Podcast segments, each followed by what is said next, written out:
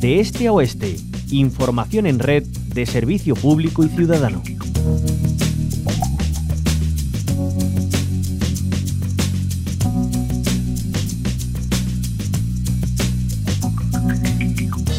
no milicianos, maricones. No se van a librar por mucho que berreen y pataleen.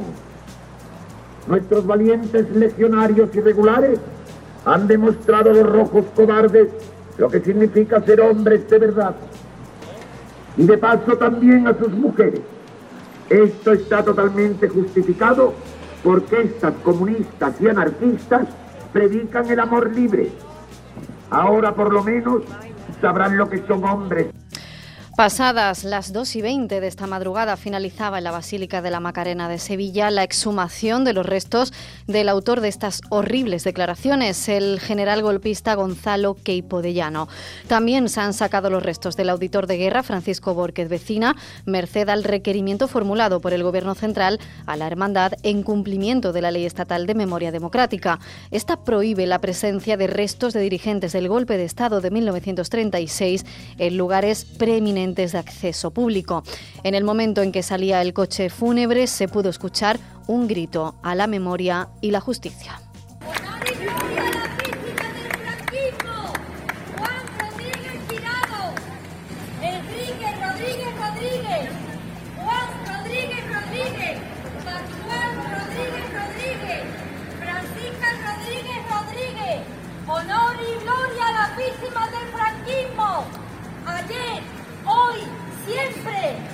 Paqui Maqueda, ella es activista por la memoria y hablamos con ella en estos minutos. Muy buenas tardes, bienvenida a la Onda Local de Andalucía. Hola, buenas tardes, agradecida. Igualmente, bueno, Paqui, me imagino que han sido horas muy intensas de, no dormir y, y, bueno, también una fecha que va a estar muy señalada en el calendario, ¿no?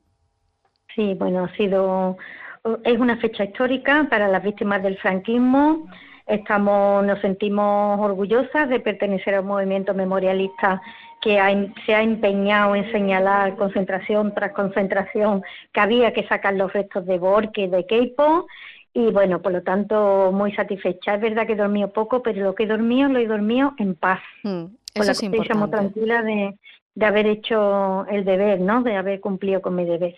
Además, eh, escuchábamos, ¿no? Esos nombres de, sus familiares, algo que le salió de dentro, ¿no? Del alma, como ya un grito ya de desesperado, ¿no?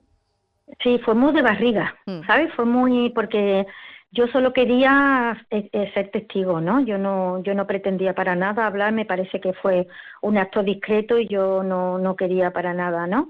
Pero claro, eh, la familia de Keipo de Llano hizo un pasillo ah, por donde pasó la furgoneta con los restos y aplaudió y alguien gritó viva Keipo, ¿no? Mm, bueno, es el, es el momento histórico de las víctimas. Este país yo creo que ahora empieza a mirarnos a los ojos las víctimas es nuestro momento y no es el momento de la familia de Keipo de Llano. Mm. Forman parte de la historia de esta ciudad, por fortuna, y, claro, no iba a dejar pasar que, se cerrara la historia con un aplauso y con un viva Keipo, ¿no? Claro, además por todo lo que... Sí, eso claro, mi familiar tenía que, estar presente y, bueno, y, el honor y la gloria que este país le debe a, a 114.000 personas que forman más de 2.000 que llenan más de 2.000 fosas comunes del Estado, ¿no? Entonces fue fue muy, muy visceral, sí. Sí, y además, eh, bueno, claro, no podemos eh, olvidar lo que supuso Keipo de Llano, las víctimas que dejó tras de sí, las asesinadas, las represaliadas, esas mujeres a las que llamaba a violar. Eh, al mm. final, Paqui queda también en esa fosa picorreja, a, poco mm. de un kilómetro más o menos, ¿no? De la Basílica de la Macarena, donde descansan, descansa por decirlo de alguna manera, ¿no? Los restos de esas personas represaliadas que no están ni identificadas, eso no se puede olvidar, ¿no? No, no, no podemos mm. olvidarlo. De hecho, no lo ha olvidado este país. Claro. Este país que no, ha, que no ha hecho leyes y que no ha tenido voluntad política de construir una memoria pública potente, como se ha hecho en tantos y tantos países que han salido de dictaduras sangrientas, eh, no lo ha hecho, pero el pueblo no ha olvidado. La familia no ha olvidado. La ciudadanía no ha olvidado. Y eso lo hemos recogido los nietos, las bisnietas, como en mi caso. Y al final, esa memoria viva que llevamos en nuestro corazón y que tan orgullosa nos sentimos, se hace presente. como se hizo presente ayer en la Basílica de la Macarena, como se va a hacer el domingo, que invito desde aquí a quien quiera venir a una concentración que tenemos en, frente de la Basílica a las 12, para celebrar, para decir que sí, que sí que se puede, que cuando se quiere se puede, ¿no?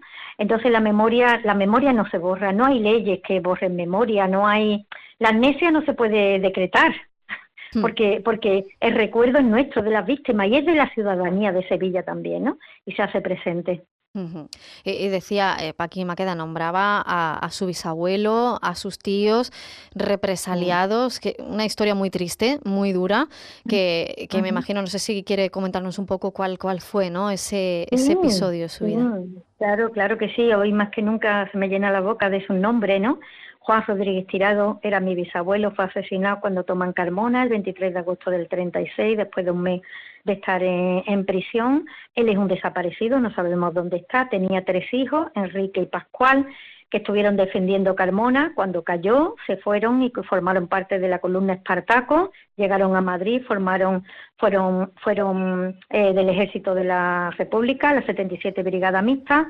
A Enrique después lo hacen prisionero, fue, mm, estuvo eh, como mano de obra en el, mm, de preso en el canal de los presos y a mm. Pascual lo matan tres años justo después de matar a su, a su padre. Una vez finalizada la guerra, esa era la paz que ellos querían, lo matan de siete tiros por la espalda. Otro hijo más pequeño, José, que tenía 17 años, lo obligan a alistarse en las tropas fascistas. Él se pasa en una batalla a la fila republicana y después sufre de prisión incautan la casa familiar, que todavía no la tengo, se la he pedido al gobierno, pero que quiero que me la devuelva, quiero disfrutarla, mi madre todavía vive y quiero que la disfrute. Y después en el año 63 pues le quitan en un hospital público de Sevilla el primer hijo a mi madre, a mi hermano que sigo buscando, ¿no? Qué duro. Entonces, bueno, bueno, una diáspora tremenda, tengo la, mitad de mi familia en Barcelona porque en Carmona nadie le daba trabajo por rojo y en fin, todo eso, pues en mi historia, es la historia de este país, es una historia más, es la historia de este país y es momento de contarla. Ellos deben ser los protagonistas. Por eso ayer no consentí que fuera la familia de equipo la que tuviera la última palabra, haciendo una apología al franquismo que lo quisieron. Pues no hay más nada que añadir, Paqui Maqueda. Desde luego ese testimonio es eh, lo suficientemente revelador ¿no? de lo que ha pasado en este país y lo que ha pasado tantos años después de silencio y, ahora no, ahora se está rompiendo y se empieza a hacer justicia.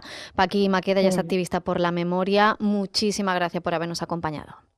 A vosotras, gracias por darnos voz. Gracias.